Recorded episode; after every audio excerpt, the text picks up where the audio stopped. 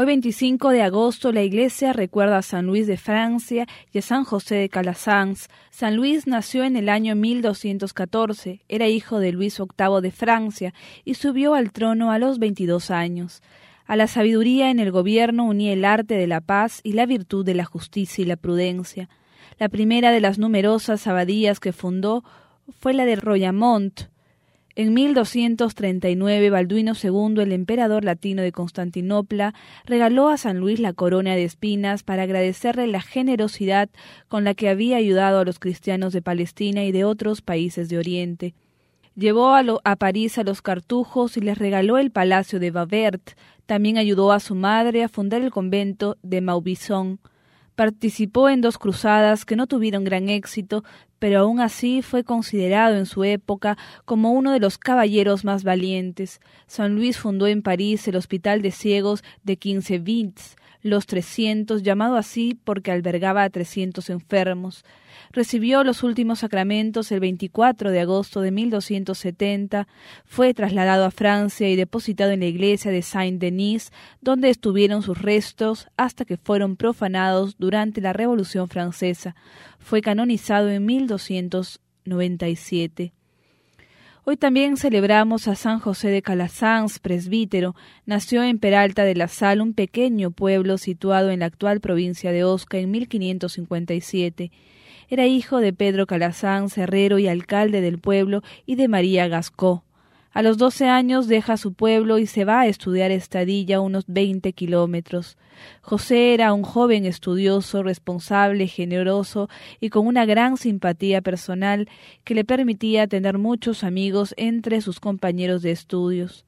Cuando cumple los catorce años manifiesta su deseo de ser sacerdote.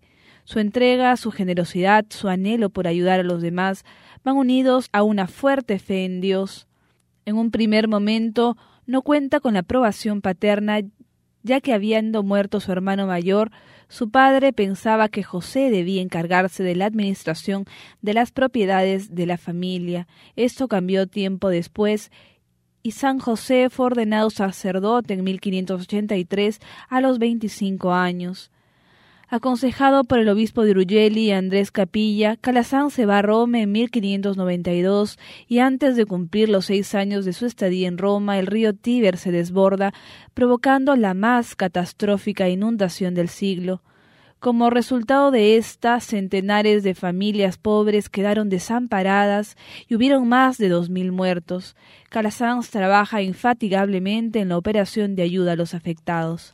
Es así que se integra una cofradía y comienza a recorrer los barrios ayudando a los enfermos. enfermos. A José de Calasanz le impacta mucho el hecho de ver a tantos niños sin escuela por falta de medios económicos.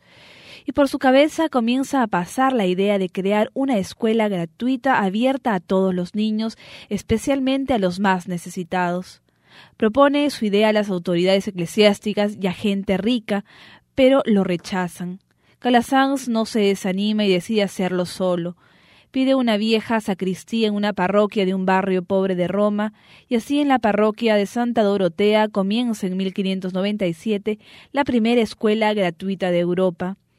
Con la ayuda de otros profesores jóvenes, desde aquel momento dedicaría toda su vida a una misma idea, abrir las puertas de las escuelas a todos y de manera muy especial a los más necesitados.